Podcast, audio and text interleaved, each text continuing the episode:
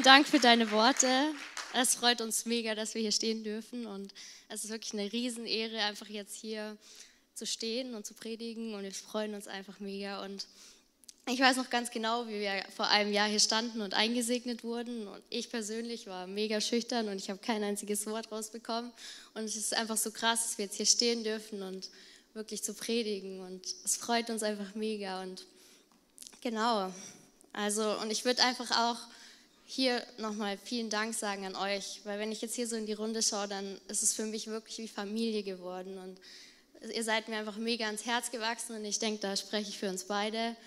Und es ist einfach so krass, wie ihr uns auch ja, durchs Jahr durchgetragen habt und mit was für einer Liebe ihr uns auch begegnet seid und auch ja, eure Zeit und Gaben in uns investiert habt. Und ich denke, ohne euch würden wir auch nicht hier stehen und so von unserem Jahr berichten können. Aber wir sind natürlich auch mega Gott dankbar, was er wirklich in unserem Leben gemacht hat.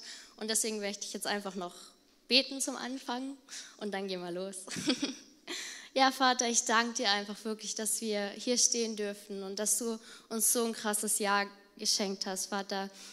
Danke wirklich für dein Wirken und dass Franzi und ich jetzt heute wirklich die Möglichkeit haben, unseren Herzschlag zu teilen. Und ich danke dir, dass du uns einfach gebrauchen willst. Und wir können echt nur reden, aber du kannst tun und wir wollen es echt in deine Hände legen. Und ich bete, dass du uns einfach heute nochmal neu aufzeigst, wo wir uns wirklich neu verwurzeln können in dir und wo wir nochmal neu den Fokus auf dich richten. Und ich danke dir und wir sind mega ja, gespannt, was du heute machst. Amen. Genau.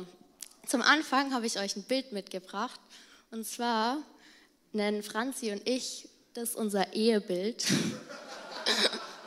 ja, also ich hätte echt nie gedacht, dass in einem FSJ, also man geht ja mit viel Erwartung rein und denkt sich so, ja, was kommt auf mich zu? Aber ich hätte echt nicht gedacht, dass es wirklich Gemeinsamkeiten mit einem Ehevorbereitungskurs haben kann. Das war echt richtig lustig. Und ja, also man merkt ja so, man lernt sich kennen. Wir kannten uns davor jetzt nicht so mega gut, aber wir haben, ja, wir haben uns kennengelernt und wir sind wirklich mega unterschiedliche Persönlichkeiten. Also man hat es in den verschiedensten Bereichen bemerkt und es war immer so lustig manchmal, wie wir unterschiedlich reagiert haben. Und ich glaube, David und Sarah können da auch Geschichten von erzählen. Und wir waren noch mal auf dem Herbstcamp und wir haben, es war wirklich unser erstes Highlight so und wir durften da viel mitorganisieren. Und dann haben wir uns bewusst dazu entschlossen, dass wir einfach in verschiedene Zimmer gehen, weil wir sowieso 24 Stunden aufeinander hocken.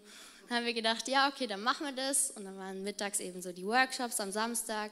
Und Franzi ist wirklich so ein Powerpaket und hat dann ihr ganzes Zimmer zum Sport mitgeschleppt. Und ich dagegen habe mein Zimmer zum Schlafen gebracht. Also es war wirklich, man merkt, dass wir einfach sehr unterschiedlich sind.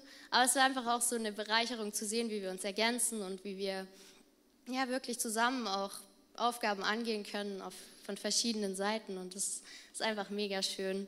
Und ja, was uns aber so verbunden hat und wo wir wirklich so gleich sind, war wirklich der Herzschlag zu Jesus. Und wir haben gesagt, hey, wir wollen das ja wirklich für Jesus machen und wir wollen auf ihn hören und schauen, was er mit uns vorhat. Und deswegen dürfen wir jetzt auch hier stehen und davon erzählen. Und das ist einfach mega schön und freut uns so. und ja, genau, und wir haben auch bemerkt, dass FSJ nicht nur freiwilliges soziales Jahr heißen kann, sondern auch Franzi Steffi Jesus. Also mega cool, wie geführt das Ganze ist. Genau.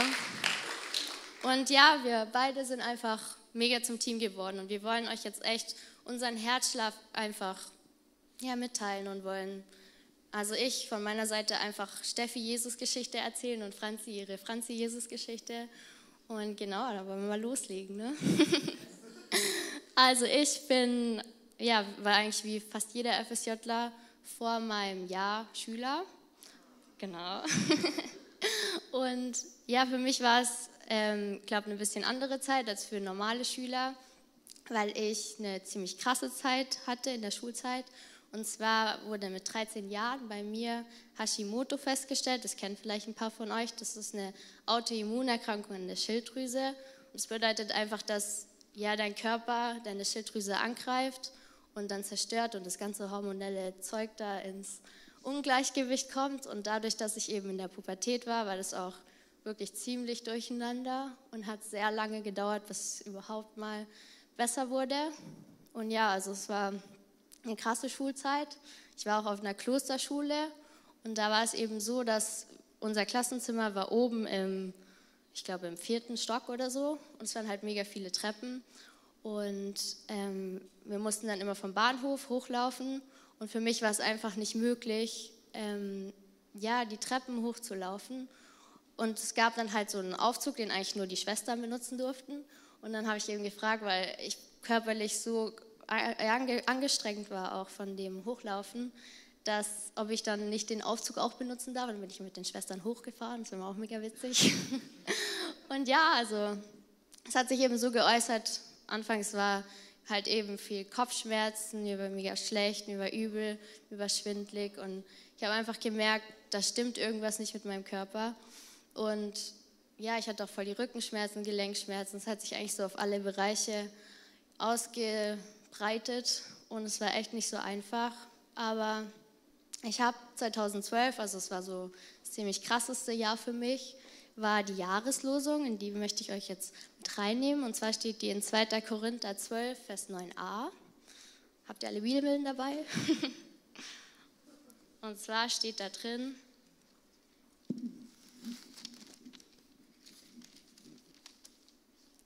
Jedes Mal sagte er, meine Gnade ist alles, was du brauchst. Meine Kraft zeigt sich in deiner Schwäche. Und das war wirklich so ein Satz, ja, meine Gnade ist alles, was du brauchst und meine Kraft zeigt sich in deiner Schwäche, der mich wirklich da durchgetragen hat und auch mega begleitet hat, weil ja, körperlich konnte ich nicht. Ich war wirklich, ja, ich habe mich manchmal gefühlt, als wäre ich einfach nur eine Last und habe das dann auch so, ja, ich wollte einfach auch was tun. Ich war eigentlich ein Mensch, der mega gerne in die Schule gegangen ist und habe auch ja, ich habe viel gelernt und hat mir eigentlich mega viel Spaß gemacht, aber es ging dann einfach nicht. Ich konnte nicht und ich habe echt gesagt, hey Gott, ich kann nicht, aber du kannst. Und es war echt mega cool zu sehen, wie er mich einfach durch die Zeit durchgetragen hat und wie er so, ja, ich konnte mein Abi bestehen und zwar auch noch mega krass gut für meine Verhältnisse und ich habe echt gedacht so, boah, das ist so ein Wunder, wenn du wirklich da in dieser Abhängigkeit losgehen kannst. Und ja, also es wurde schon besser. Ich habe auch eben Hormone genommen und wir haben mega viel unternommen. Meine Familie hat mich auch sehr unterstützt. Das war echt ein richtig großer Segen. Ja, und dann habe ich gedacht, hey, jetzt kommt das FSJ. Also ich wollte ein FSJ machen und da ist auch eine coole Story dahinter.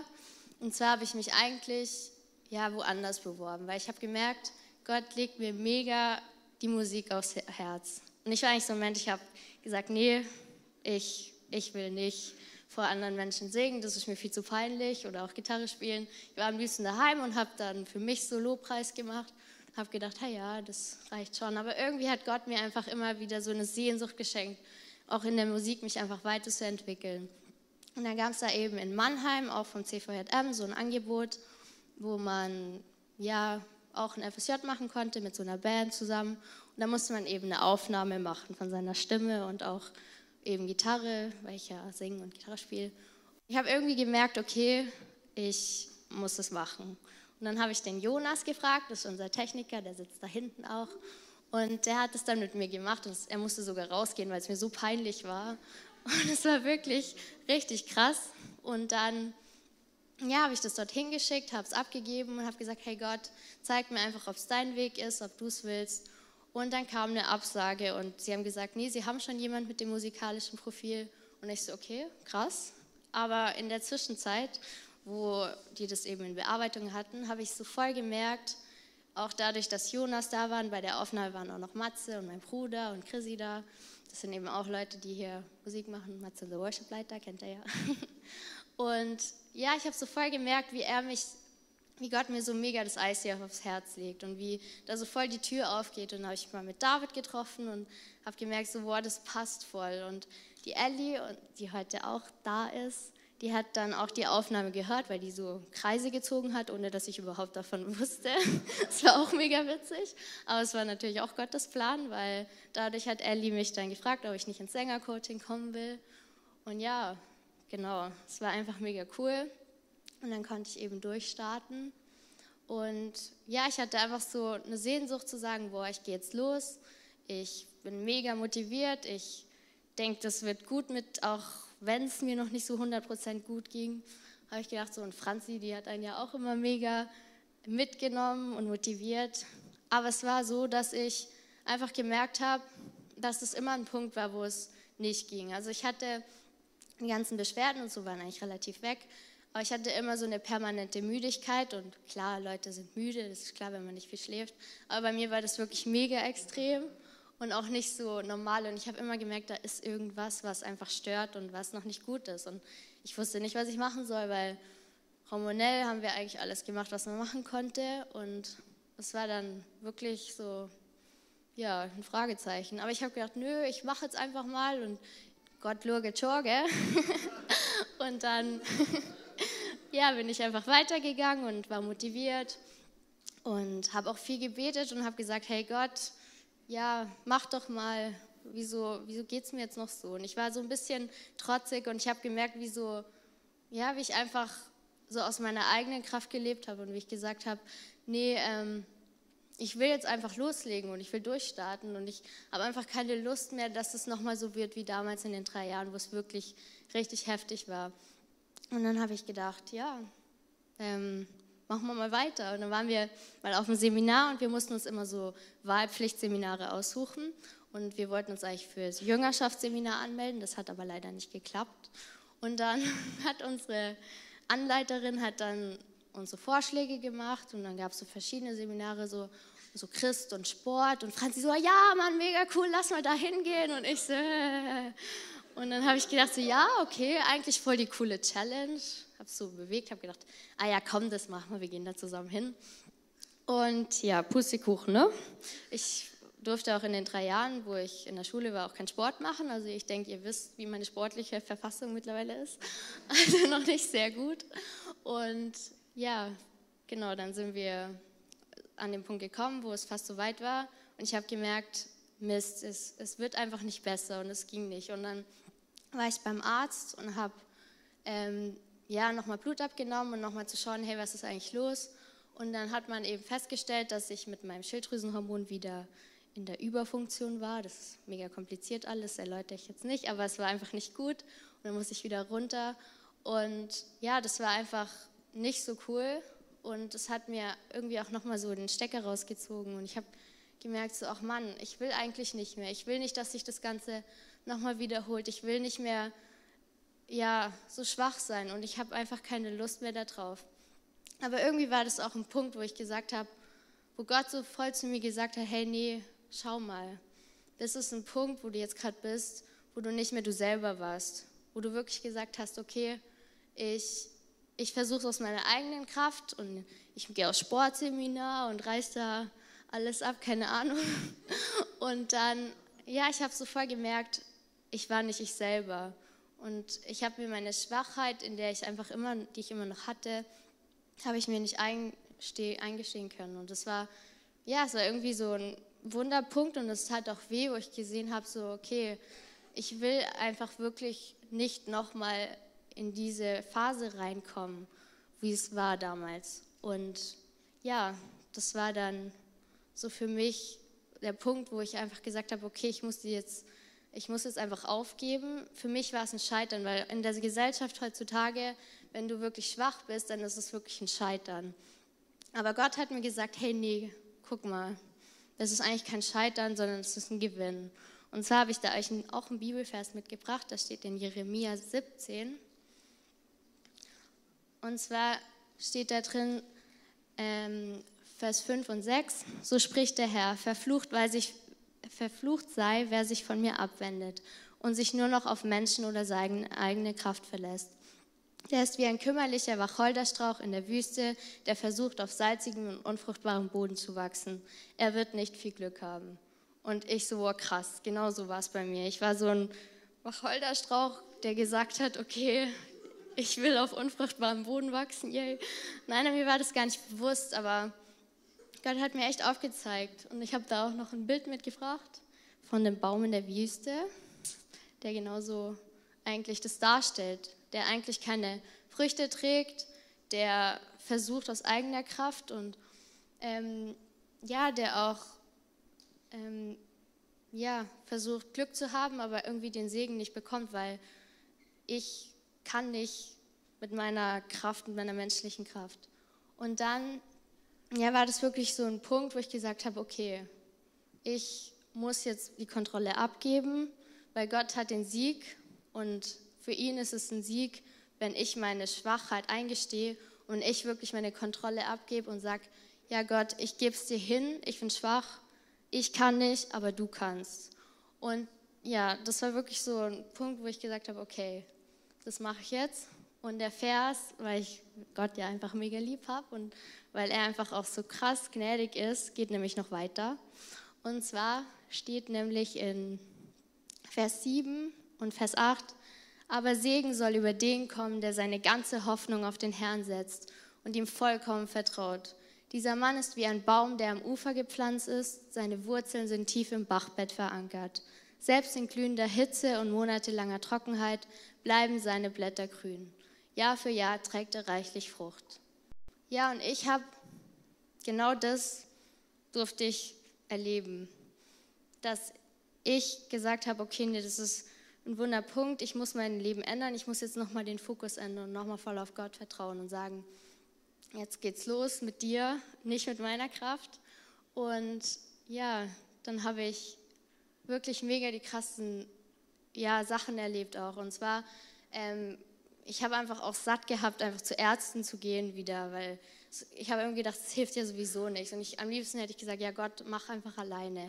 Du kannst es eh viel besser als die Ärzte.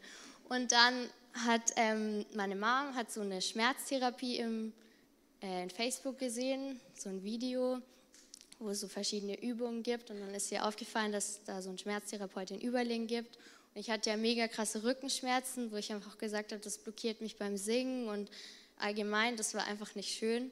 Und dann hat sie so den Eindruck gehabt, hey, komm, lass uns da mal hinfahren, lass mal einen Termin machen und lass mal schauen, ob das nicht noch, noch was wäre, weil du kannst nicht so bleiben, weil ich einfach mega auch die Fehlhaltung habe und gemerkt habe, nee.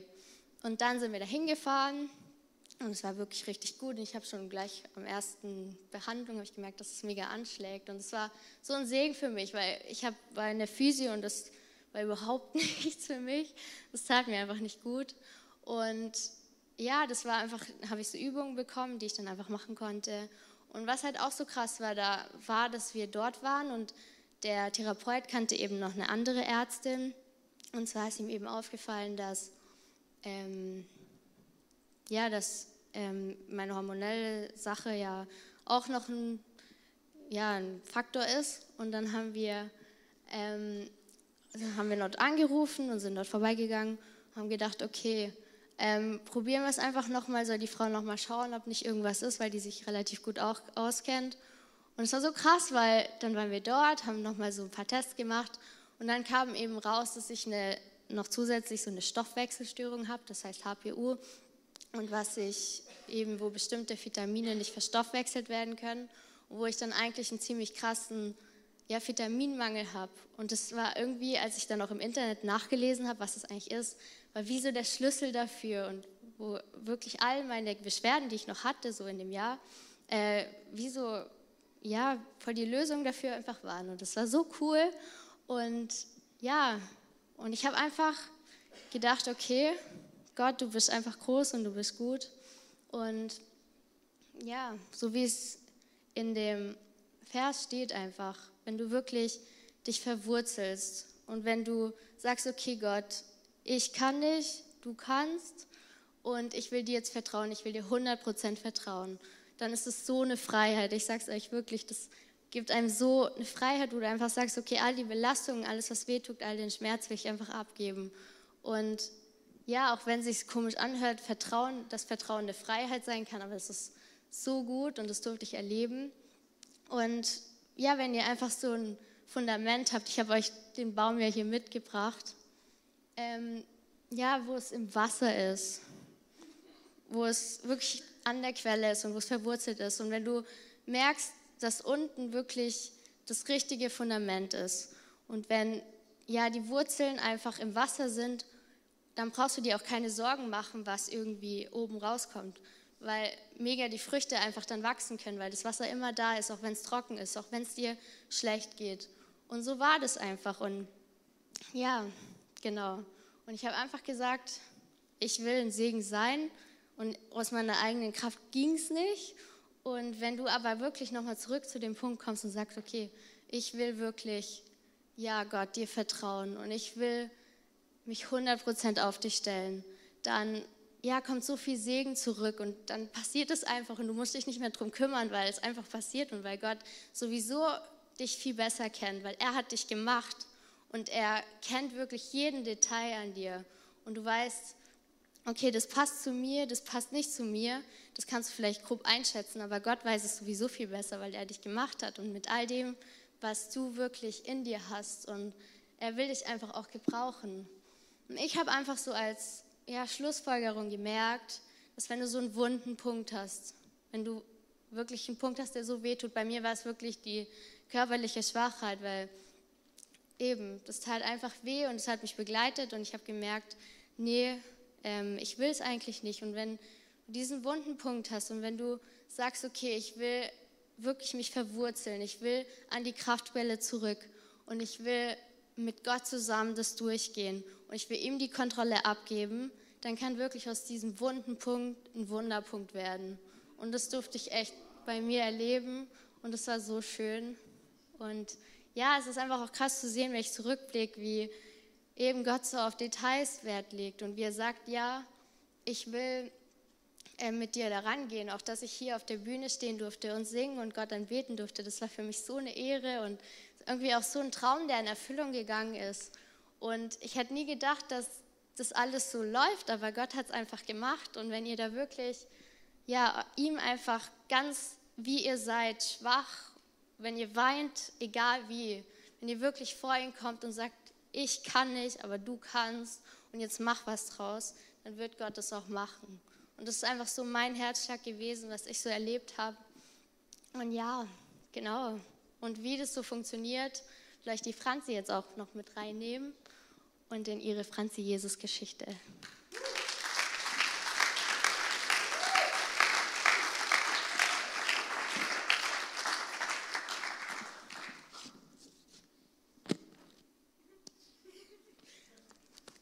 So, jetzt erstmal Blätter sortieren und dann weiter. Ich finde es so krass. Ich habe in dem ganzen Jahr einfach mega an Steffi gemerkt, wie sie immer abhängiger von Gott geworden ist. Und gar nicht in so was Negativen, sondern voll positiv, weil je mehr sie sich bewusst wurde, dass sie es nicht kann und so voll auf Gott vertraut hatte, desto mehr ist sie gewachsen. Und ich finde es so krass. Ich finde es einfach volles Privileg, dass ich das miterleben durfte. Und das war echt mega cool.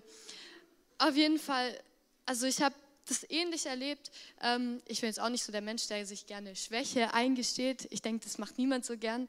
Aber ich habe so gedacht, boah, ja, voll cool, ein Jahr FSJ, voll Gas für Gott gehen. Oh ja, dann bin ich jeden Tag in der Kirche und dann reiße ich voll was und so und dann gehe ich richtig ab und werde so voll verändert und so.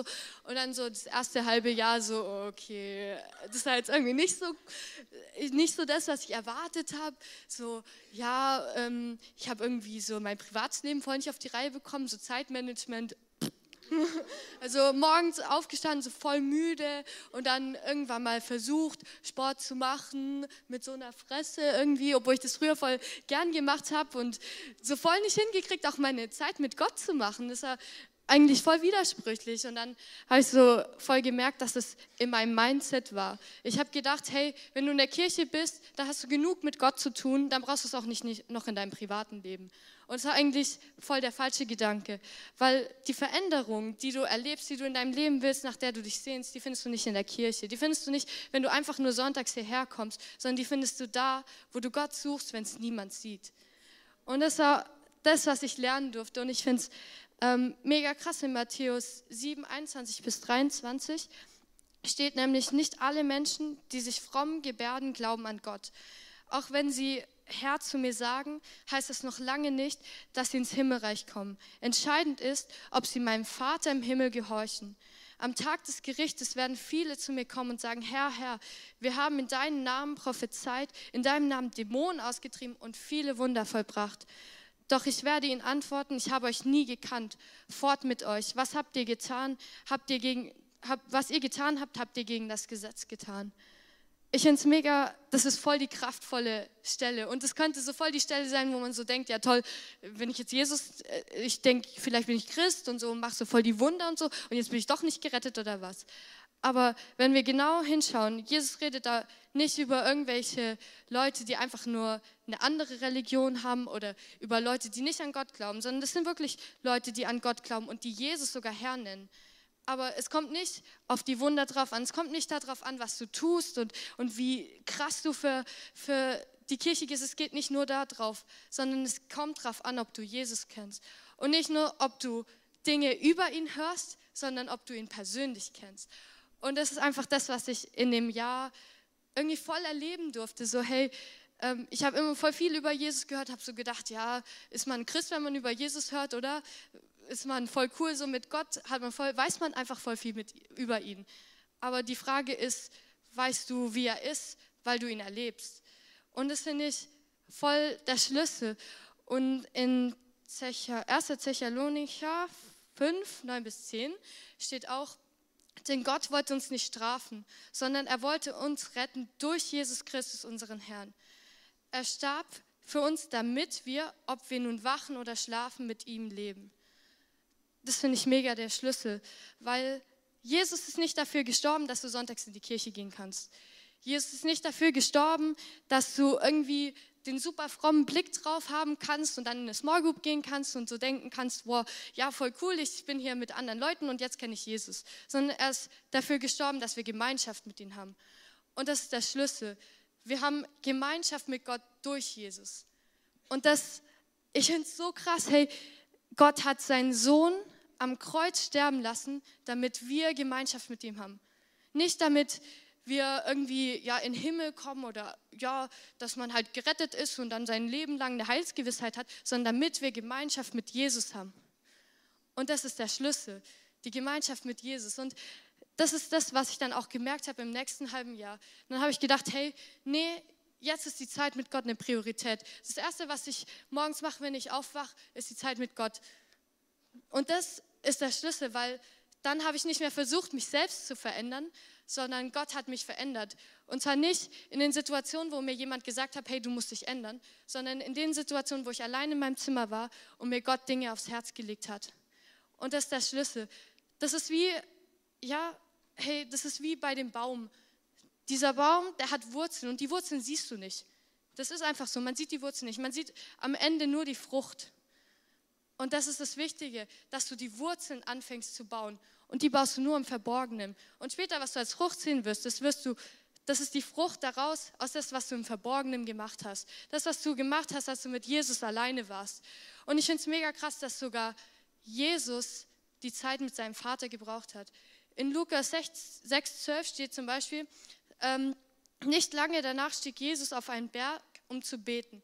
Er betete die ganze Nacht hindurch zu Gott hey, Jesus ist der Sohn Gottes. Er hat mega die Connection zu Gott, aber er nimmt sich die Zeit raus in seinem Alltag, um nochmal extra Zeit mit seinem Vater zu verbringen.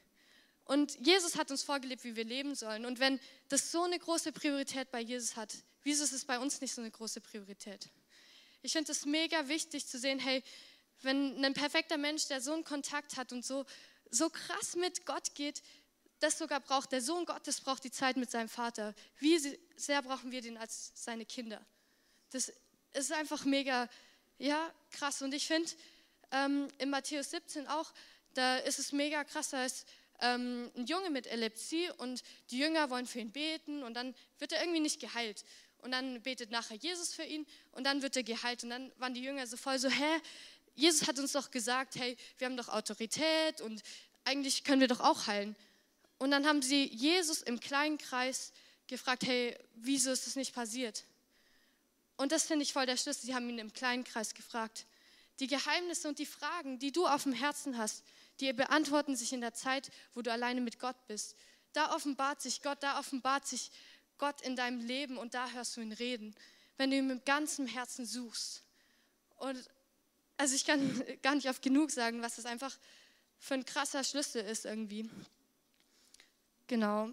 Und was ich noch krass finde, man denkt so, ja, okay, Zeit mit Gott verbringen, schön und gut, aber dann fühle ich mich halt so, ja, was mache ich jetzt? Dann sitze ich da und bete und aber das verändert nichts.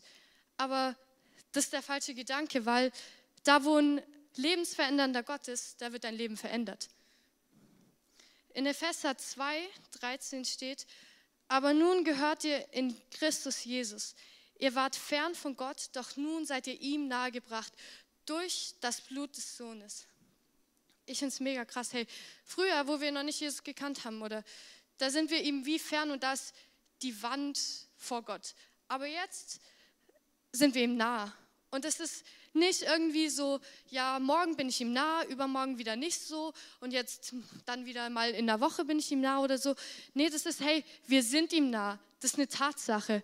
Und ich habe euch auch ein Bild von äh, einer Achterbahn mitgebracht. So, also ich habe manchmal das Gefühl, so auch bei mir ertappe ich mich manchmal, dass Christsein manchmal wie so ein Achterbahnfahrt ist. Du gehst irgendwie auf eine Conference und dann bist du so voll gepusht und denkst dir so, boah, krass, jetzt bin ich so voll nah an Gott. Und dann kommt der Alltag und dann boom, und du bist wieder voll fern. Aber Gott hat sich doch in der Zeit nicht geändert, oder? Also ich, ich verstehe es manchmal nicht, ich verstehe mich manchmal selbst nicht, wieso ich mich so fühle. Und dann, wenn wir den Vers anschauen, hey, wir sind ihm nahegebracht. Das ist eine Tatsache. Das ist nicht, wir sind mal ihm nahegebracht oder wir sind morgen ihm nahegebracht oder übermorgen, sondern wir sind.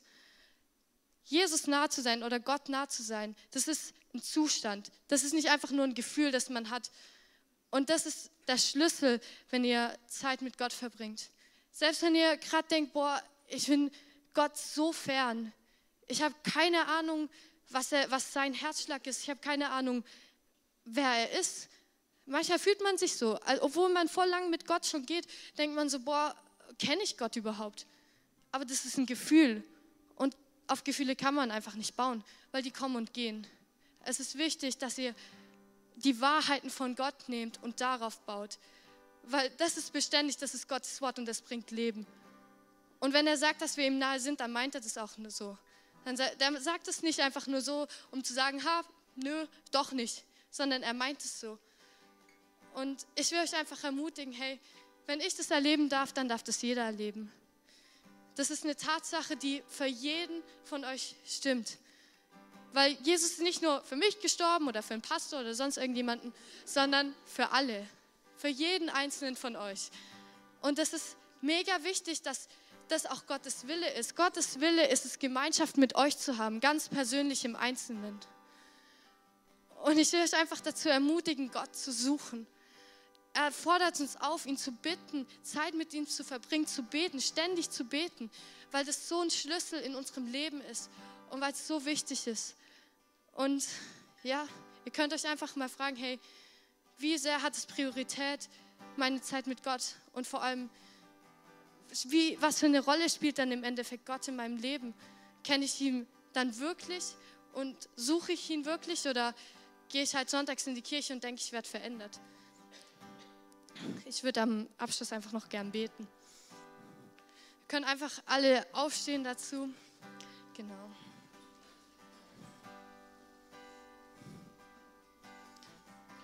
Jesus, ich danke dir einfach, dass du für uns auf diese Erde gekommen bist, dass du für jeden Einzelnen ganz persönlich auf die Erde gekommen bist. Ich danke dir, dass du ein persönlicher Gott bist und dass du persönliches Interesse an jeden Einzelnen von uns hast und dass es dein Ziel ist, Gemeinschaft mit uns zu haben, dass wir mit dir leben und ja, einfach dich spüren dürfen, deine Gegenwart, ja, uns in deine Gegenwart stellen dürfen, uns auf deine Wahrheiten stellen dürfen. Herr, und ich möchte dich einfach bitten, für jeden Einzelnen hier, dass er anfängt, dich zu suchen, dass er dich nochmal ganz neu anfängt zu suchen.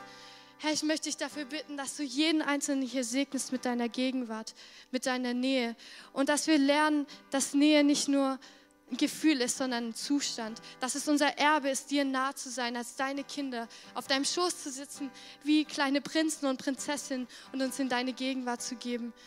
Herr, ich bete wirklich, dass heute deine Gegenwart ausgeschüttet wird. Amen.